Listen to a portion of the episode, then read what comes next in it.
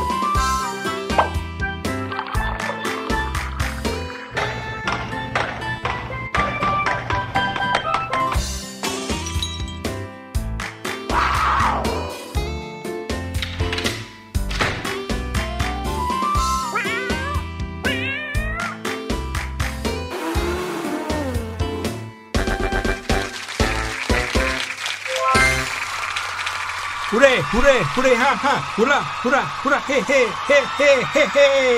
สวัสดีทุกคนครับ มาแล้วมาแล้ว รายการเสียงสนุกมาแล้วครับ แล้วก็มาพร้อมกับเสียงของพี่หลุยแล้วก็พี่ลูกเจี๊ยบค่ะ วันนี้นะครับเรามาด้วยความสดใสร่าเริงสุดๆ ไปเลยครับ พี่ลูกเจี๊ยบ เห็นแล้วล่ะค่ะ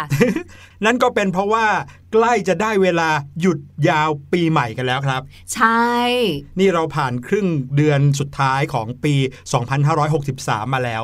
ใครนะครับที่ตอนต้นปีนะตั้งใจเอาไว้ว่า ปีนี้อยากจะทำอะไรให้สำเร็จตั้งเป้าหมาย บางคนพอถึงตอนต้นปีก็มักจะตั้งเป้าหมายใช่ไหมฮะว่าปีนี้อยากจะทำอะไรให้สำเร็จ พอสิ้นปีเราก็ต้องมาประเมินผลกันหน่อย ว่าเราทำอะไรไปตามที่เราตั้งใจไว้แล้วบ้างหรือยังแล้วพี่หลุยล่ะคะได้ทำเอาไว้บ้างหรือเปล่าเอ่ยแน่นอนครับพี่หลุยทำได้สำเร็จด้วย นั่นก็คือพี่หลุยตั้งใจจะเพิ่มน้ำหนักตัวเองครับ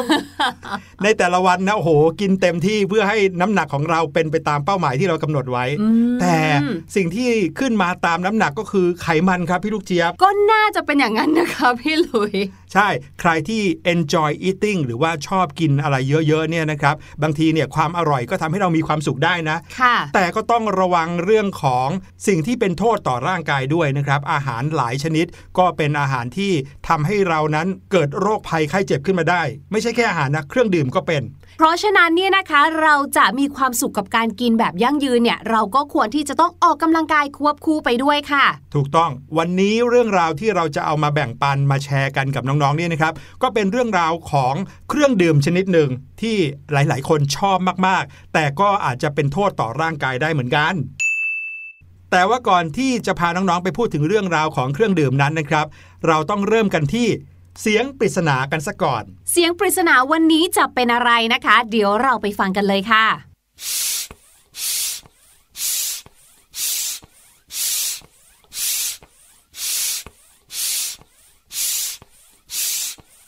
ใครที่ชอบเล่นนอกบ้านนะครับ ใช้เวลาออกไปเล่นกับเพื่อนๆ ก็อาจจะคุ้นเคยกับเสียงที่เพิ่งเปิดให้ฟังไปเมื่อกี้นี้ ใช่แล้วค่ะ เสียงนี้เนี่ยอาจจะคล้ายคลึงนะคะ กับกีฬาอีกอย่างหนึ่งด้วยนะเออที่เกี่ยวข้องกับลูกบอล พี่หลุยมีคำใบ้นิดนึงก็แล้วกันสำหรับใครที่พอจะแบบนึกเกือบออกแล้วว่าเป็นเสียงของอะไรนะครับคำใบ้ของเราในวันนี้ก็คือ ลม บอกแค่นี้พอเชื่อว่าน้องๆน่าจะเดาออกกันแล้วครับ ใช่แล้วค่ะ มาถึงเรื่องที่เรานำมาฝากกันในวันนี้ค่ะ เกี่ยวข้องกับลมเหมือนกันค่ะพี่หลุยขาอืมเพราะว่าเป็นน้ำชนิดหนึ่งที่เรานั้นอัดลมใส่เข้าไป อ๋อ ถ้าให้เดานะ แบบเดาแบบไม่รู้เรื่องเลยนะโอ้หมายถึงน้ำอัดลมใช่ไหมครับ เก่งจังเลยแหมถูกต้องแล้วล่ะค่ะ อย่างที่พี่หลุยได้บอกตอนต้นรายการนะคะ ว่าวันนี้เนี่ยเราจะมาพูดถึงเรื่องของเครื่องดื่มกันด้วยนะคะ น้ำอัดลมเนี่ยเป็นเครื่องดื่มที่พี่ลูกเจี๊ยบว่า เราเนี่ยสามารถที่จะดื่มได้ในทุกฤดูเลย คือหลาย ๆ คนอาจจะบอกว่าโอ้โหยิ่งหน้าร้อนเนี่ยเรายิ่งต้องดื่มน้ำอัดลมเลย เพราะว่ามันชื่นใจอืมแต่ปรากฏว่าในหน้าหนาวเราก็ดื่มเหมือนกันนะอืมเพราะหลาย ๆ ครั้งเนี่ยนะคะ น้ำอัดลมเนี่ยถูกจับคู่มากับอาหารที่เป็นอาหารทอด มันดูช่างไปด้วยกันได้ดีเหลือเกินอะยิ่งกินยิ่งอร่อยใช่ไหมถูกต้อง ในขณะเดียวกัน คุณพ่อคุณแม่หรือว่าผู้ใหญ่ก็มักจะเตือนเรานะครับว่าดื่มน้ำอัดลมมากๆน่ะ ไม่ดีหรอก ใช่ แต่พี่ลูกเจี๊ยบสงสัยค่ะพี่หลุย แรกเริ่มเดิมทีของโลกเราใบนี้เนี่ยน่าจะเริ่มมาจากน้ำเปล่าอืมต่อให้เป็นน้ำที่มีรสชาติเนี่ยน่าจะเป็นน้ำที่มีรสชาติตามธรรมชาติอะน้ำหวาน น้ำหวานต่างๆ จากเออเช่นน้ำผึ้งน้ำหรืออะไรผลไม้แบบเนี้ยใช่ไหมแต่น้ำอัดลมเนี่ยใครเป็นคนคิดแล้ว มันมีความบังเอิญอะไรหรือเปล่าเกิดขึ้นอืมเช่นก่อนหน้านี้เนี่ยเราได้พูดเรื่องของความบังเอิญในสิ่งประดิษฐ์ต่าง ๆ ถูกไหมคะ แต่น้ำอัดลมเนี่ยหรือว่ามีใครเผลอทำแก๊สอะไรหรืออะไรหกเข้าไปใส่หรือเปล่า อืมพี่ลูกเจี๊ยบพูดจามีประเด็นนะครับ แน่นอนถ้าเป็นรายการเสียงสนุก เราก็ต้องพาน้องๆ ไปรู้ลึกถึงต้นกำเนิดเลย ว่าน้ำอัดลมนั้นเกิดขึ้นมาบนโลกนี้ได้ยังไง แน่นอนครับ ได้เวลาแล้วที่เราจะพาน้องๆ ขึ้นยานย้อนเวลาไปกับเราไปถึงศตวรรษที่ 17กับกำเนิดของน้ำอัดลม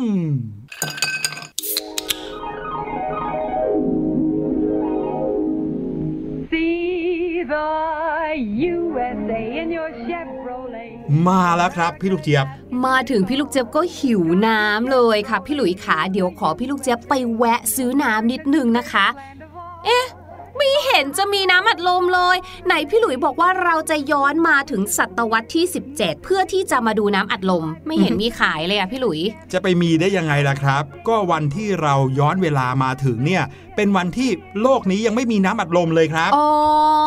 อมเอางั้นเดี๋ยวพี่ลูกเจี๊ยบซื้อน้ำแร่ธรรมชาติก่อนก็ได้ค่ะอ่าถูกต้องครับ เพราะว่าในช่วงประมาณศตวรรษที่ 17 นี้นะครับการดื่มน้ำแร่ธรรมชาตินั้นเป็นที่นิยมอย่างมากเลยนะครับ เพราะว่าเขาเชื่อกันว่าเป็นน้ำดื่มเพื่อสุขภาพครับ ก่อนหน้านี้ไม่นานครับนักวิทยาศาสตร์ในยุคสมัยของศตวรรษที่ 17 นี้ เขาพบว่าส่วนประกอบของน้ำแร่ธรรมชาติส่วนใหญ่ ก็คือก๊าซคาร์บอนไดออกไซด์แล้วก็พยายามที่จะผลิตน้ำแร่ในห้องทดลองขึ้นมาครับก็เป็นไปได้เนาะเพราะว่าน้ำแร่เนี่ยเป็นน้ำที่มาจากแหล่งธรรมชาติอืมก๊าซคาร์บอนไดออกไซด์เนี่ยก็เป็นสิ่งหนึ่งที่มีอยู่ในธรรมชาติเหมือนกันนะ ถูกต้องครับ การผลิตน้ำคาร์บอเนตหรือว่าน้ำแร่เนี่ยนะครับถือว่าเป็นสิ่งที่นิยมกันในยุคสมัยนี้ครับก็คือประมาณปีคริสตศักราช 1767 ที่เราย้อนเวลามานี้นะครับเขามีการทดลองขึ้นมาก่อนครับว่าถ้าเกิดว่าเอาน้ำมาแล้วเอาก๊าซคาร์บอนไดออกไซด์มาละลายอยู่ในน้ำเนี่ยมันจะเกิดอะไรขึ้น ปรากฏว่าเขาทดลองแล้วประสบความสำเร็จครับนักวิทยาศาสตร์คนหนึ่งมีชื่อว่าโยเซฟ เพรสลีย์ครับ เขาเป็นนักเคมีแล้วก็นักวิชาการชาวอังกฤษ เพิ่งจะประสบความสำเร็จในการทดสอบการทำน้ำคาร์บอเนตเนี่ยเป็นครั้งแรก หลังจากนั้นนะครับในปี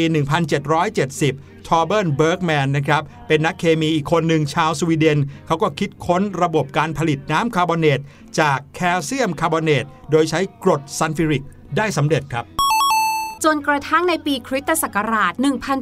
1799 ค่ะ เจ้าน้ำคาร์บอเนตอันนี้นะคะ ก็กลายเป็นรู้จักกันในชื่อ soda water นั่นเองค่ะ นั่นทำให้ในภาษาอังกฤษนะคะ เวลาที่เราบอกว่าโอ้ยอยากดื่มน้ำอัดลมจังเลย ในภาษาอังกฤษถ้าเราไปต่างประเทศนะ เราจะเจอคำนี้ค่ะว่าเป็น soda น้ำโซดาก็คือน้ำอัดลมนั่นเองค่ะ โดยการผลิตขึ้นมาในตอนนั้นนะคะ เจ้า soda water เนี่ยผลิตเพื่อขายกันอยู่ในประเทศอังกฤษค่ะ ครับ และยังคงมีความเชื่อกันอยู่ครับ ที่บอกว่าน้ำแร่เนี่ยเป็นน้ำที่ดีก็จะทำให้สุขภาพดีอืมเภสัชกรในยุคนั้นนะครับ ก็เลยนำจุดเด่นอันนี้แหละ ไปใช้ในการตลาด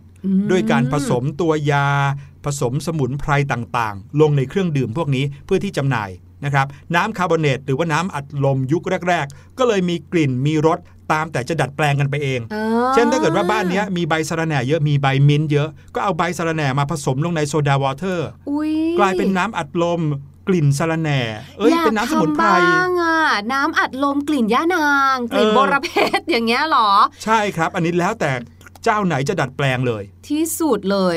และก็มาถึงค่ะในปีคริสตศักราช 1886 ค่ะ ก็ได้มีบริษัทบริษัทหนึ่งนะคะ เป็นบริษัทน้ำอัดลมที่หลายคนคุ้นเคย แล้วก็ยังมีขายอยู่ในทุกวันนี้ด้วยนะคะ เขาเนี่ยก็ได้คิดค้นขึ้นค่ะว่าอุ๊ย มันมีแต่แบบว่ารสชาติสมุนไพรตัวยานะเราลองทำแบบอื่นบ้างดีกว่าอืมหนึ่งคนค่ะที่อยู่ที่บริษัทนี้นะคะ ก็คือคุณจอห์นเพมเบอร์ตันเนี่ยที่ผ่านมาเนี่ยเราได้ยินแต่เป็นนักเคมีใช่ไหมคนนี้ค่ะ เขาเป็นเภสัชกรชาวอเมริกันค่ะ เขาเนี่ยนะคะก็ไปเอาส่วนประกอบสำคัญมาสองอย่างมาผสมไปด้วยกันค่ะ อย่างแรกคือใบโคคา อย่างที่สองคือผลโคลานั่นเองค่ะซึ่งสูตรนี้เนี่ยนะคะเขาเนี่ยก็ไปดัดแปลงมาอีกทีนะคะ ก่อนหน้านี้ค่ะมันมีสูตรอยู่สูตรหนึ่งคล้ายๆ กับแบบนี้แหละค่ะ ส่วนผสมต่างๆเนี่ยมีไว้เพื่อแก้อาการคนที่ติดมอร์ฟีน ซึ่งเขาใช้บรรเทาอาการปวดในช่วงสงครามกลางเมืองนั่นเองค่ะโอ้โหเก๋ไก่สไลเดอร์มาก ต้นกำเนิดของน้ำอัดลมสีดำๆที่เราคุ้นเคยเนี่ยค่ะ เกิดขึ้นเพราะว่าจะได้เอาไว้ช่วยบรรเทาอาการปวดเหรอเนี่ย ถูกต้องเอาจริง ๆ นะ สมแล้วที่คนคิดเนี่ยเป็นเภสัชกร ใช่ก็คคือรับเกี่ยวกับเรื่องของหยูกยานั่นเองอืมนะคะ ต่อมาค่ะเขาก็มีการแบบว่าปรับเปลี่ยนปรับปรุงขึ้นมากันเรื่อยๆเนี่ยนะคะ หลังจากนั้นค่ะถัดมาอีก 7 ปีนะคะ ก็คือในปีคริสตศักราช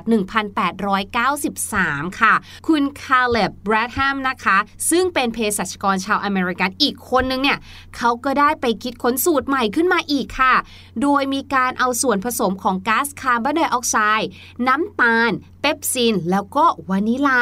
รวมไปถึงกรดซัลฟิวริก แล้วก็สารสกัดจากผลโคลาค่ะ เอามารวมกันทั้งหมดค่ะ โดยเขาคิดว่าแล้วก็เชื่อว่า ส่วนประกอบนี้เนี่ยแหละ มีสรรพคุณช่วยย่อยอาหารค่ะอืมเห็นไหม พอให้เภสัชกรมาทำเภสัชกรก็จะแบบว่าคิดสิ่งที่มันเออเกี่ยวข้องกับเรื่องของสุขภาพอือะมเพื่อประโยชน์เนาะถูกต้องค่ะเขาเชื่อว่าเจ้าสารเปปซินเนี่ยเป็นน้ำย่อยในกระเพาะอาหาร ก็เลยทำให้คิดว่าถ้าเอามาเป็นส่วนผสมในน้ำอัดลมของเขาเนี่ยจะทำให้ช่วยย่อยอาหารได้ดีด้วย แม่อยากจะให้สองคนนี้เนี่ยนะคะ คุณเภสัชกรทั้งสองคนเนี้ยอยู่จนถึงปัจจุบันนี้อืมให้รู้ว่า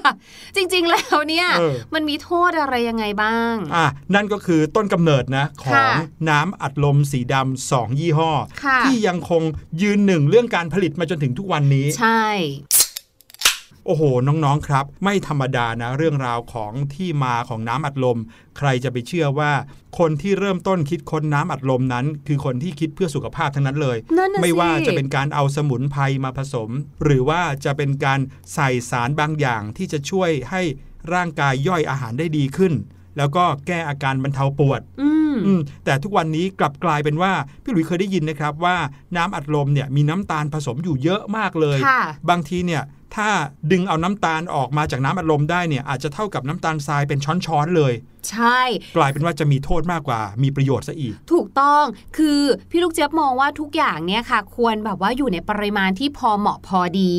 อย่างเช่นที่พี่หลุยบอกเนาะก็คือน้ำอัดลมหนึ่งขวดเนี่ยมีปริมาณน้ำตาลสูงมากเลยนะอืมถ้าวัดออกมาที่พี่หลุยบอกช้อนชาเนี่ยถ้าพี่ลูกเจี๊ยบจำไม่ผิดจะอยู่ที่ประมาณ 6ถึง12 ช้อนชาค่ะ แล้วถ้าเกิดว่าเราดื่มน้ำอัดลมมากเกินไปเนี่ยนะคะ แน่นอนค่ะเมื่อร่างกายได้รับน้ำตาลสูงเกินไปหรือมากเกินไปเนี่ยมันก็จะทำให้เราเนี่ยนะคะมีน้ำหนักเกินใช่เพราะว่ามันจะกลายเป็นไขมันไปสะสมในร่างกายนั่นเองค่ะ ยังไม่นับว่าฟันจะผุด้วยนะ ใช่ เพราะว่าในน้ำอัดลมเมื่อกี้ที่เราคุยกันเนาะเขาก็จะมีกรดฟอสฟอริกอยู่ด้วย ซึ่งถ้าร่างกายของเราเนี่ยได้รับกรดฟอสฟอริกมากเกินไป ก็จะทำให้แคลเซียมจากกระดูกของเราเนี่ยมันมาลายสลายหายไปอืมนั่นหมายถึงว่าจะทำให้เราเสี่ยงต่อการเป็นโรคกระดูกพรุนในอนาคตนั่นเองค่ะโอ้โห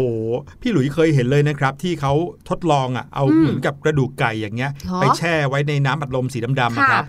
แช่ไว้ 3 วันเท่านั้นเองพออมหยิบกระดูกขึ้นมาเนี่ย พรุนแบบเละเทะหมดเลยอุ้ยน่ากลัวจังเลยอะอืมนี่นี่แล้วพี่ลูกเจี๊ยบแอบไปรู้มาค่ะ เขามีการทำการทดลองกันด้วยนะคะ ว่าเมื่อเราดื่มน้ำอัดลมเข้าไปใช่ไหมพอน้ำอัดลมเข้าไปสู่กระเพาะของเราแล้วเนี่ย หลังจากนั้นหนึ่งชั่วโมงจะเกิดอะไรขึ้นกับร่างกายของเราบ้าง ใช่ครับ ในช่วง 10 นาทีแรกของเราเนี่ยนะคะ ร่างกายของเราค่ะ ก็จะดูดซึมบรรดากรดฟอสฟอริกเข้าไป แล้วก็น้ำตาลเข้าไปทำให้เราเนี่ยนะคะรู้สึกแฮปปี้เหมือนพอร่างกายเราได้รับของหวานเนาะเราก็จะสามารถดื่มน้ำอัดลมต่อไปได้อีกเรื่อยอืมๆจะไม่ได้รู้สึกแบบอิ่ม หรือว่าจุกน้ำอัดลมอะใช่ครับ แล้วหลังจากนั้นนะครับเพียงนาทีที่ 20 ที่เราดื่มน้ำอัดลมเข้าไปนะครับน้ำตาลในเลือดเราจะพุ่งสูงขึ้นทันที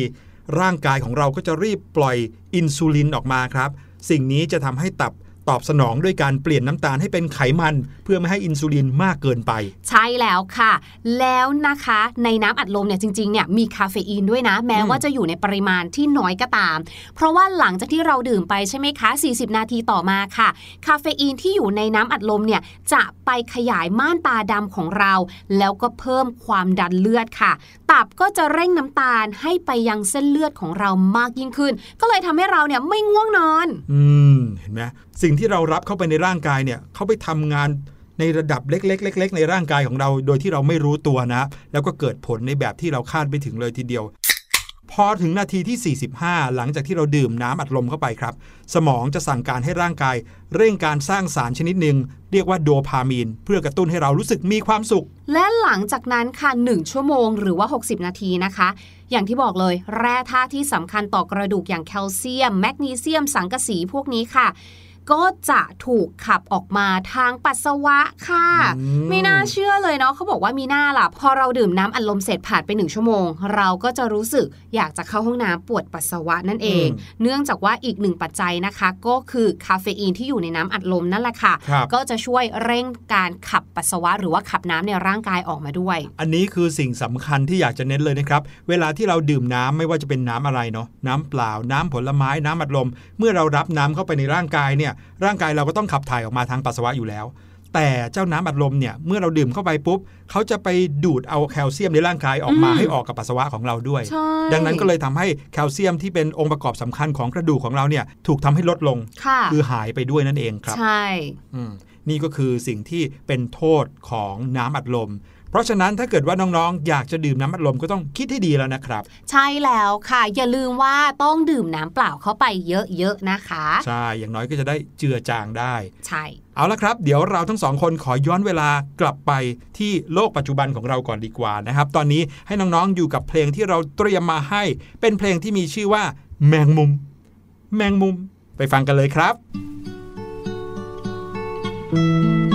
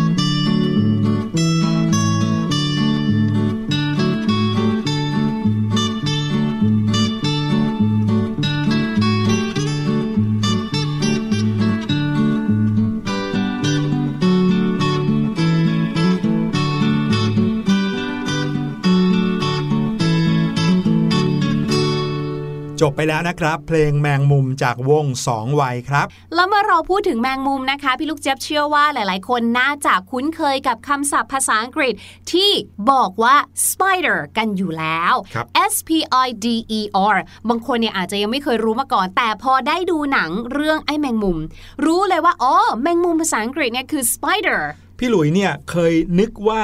คำว่าแมงมุมภาษาอังกฤษคือ Spider-Man ด้วยนะ อุ้ยถ้าแมนก็ต้องเป็นคนไงอืมจะไม่ใช่ตัวที่เป็นสัตว์ แล้วแมงมุมมีกี่ขาคะพี่หลุย 8 ขาครับ 8 ขา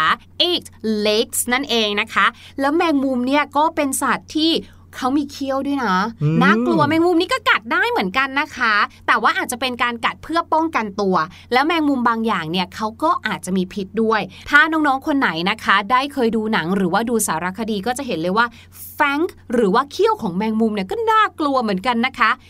F A N G fang นะคะ ก็คือเขี้ยวแมงมุมนั่นเองค่ะ แล้วบ้านของแมงมุมเนี่ยนะคะ เขาก็ไม่ได้ทำบ้านเหมือนอย่างนกน้อยทำรังแบบนั้นอืมแต่บ้านของแมงมุมเนี่ยจะเป็นใหญ่ใช่ๆสีแบบขาวๆเขาจะไว้ดัชักกแมใหญ่ลง ถูกต้องค่ะ เรียกว่าเป็นบ้านที่มีประโยชน์มากๆเลยนะครับไว้อยู่อาศัยด้วย แล้วก็มีครัวอยู่ข้างในตัวใช่เป็นบิวอินในตัวเลยนะคะ และบ้านของแมงมุมนะคะ ที่ภาษาไทยเราเรียกว่าใยแมงมุมเนี่ย ภาษาอังกฤษเนี่ยก็คือเว็บนั่นเองค่ะ W E B web นะคะ ถ้าเราอยากจะขยายว่า เอ้ยใยที่เราพูดถึงเนี่ยเราพูดถึงใยแมงมุมนะ เราก็พูดว่า spider web spider web อันนี้ก็คือใยแมงมุมนั่นเองค่ะ ครับผม ส่วนแมงมุมเนี่ยบางตัวบางพันธุ์เขามีขนอยู่บนตัวด้วยนะคะ ขนเหล่านี้นะคะ บางตัวก็มีขนเยอะก็คือ furry นั่นเองค่ะ F U R R Y furry ก็คือแมงมุมที่ขนเยอะ โอ้โห ไม่น่าเชื่อเลยนะครับว่าแค่เรื่องราวของแมงมุมตัวเล็กๆ เนี่ยจะมีคำศัพท์น่ารู้มากมายขนาดนี้ ขอบคุณพี่ลูกเจี๊ยบมากๆเลยครับ แต่ว่าตอนนี้ได้เวลาที่เราจะไปเฉลยเสียงปริศนากันแล้วละครับ เราบอกกันเอาไว้ว่าเป็นเสียงที่เกี่ยวกับลม ไปฟังกันอีกสักรอบว่าเป็นเสียงของอะไรกันแน่ครับ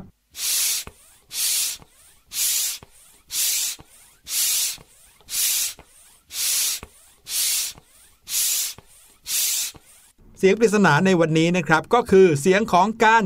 สูบลมจักรยานนั่นเองครับอย่างที่พี่ลูกเจี๊ยบบอกนะคะว่าเกี่ยวข้องกับกีฬาชนิดหนึ่งด้วยนั่นก็คือบาสเกตบอลครับบางทีเวลาที่เราจะสูบลมใส่ในลูกบาสนะคะครับเราก็จะใช้อุปกรณ์เดียวมีกักานรปั๊มใช่ไหมครับผม และทั้งหมดนี้นะคะก็คือเรื่องราวที่เราสองคนนำมาฝากกันในรายการเสียงสนุกนั่นเองค่ะ พบกันใหม่ใน EP หน้าในวันเวลาที่ต้องการนะคะ วันนี้เราทั้งสองคนขอลาไปก่อนแล้ว สวัสดีค่ะ สวัสดีครับสบัดจินตนาการ สนุกกับเสียง เสริมสร้างความรู้ในรายการ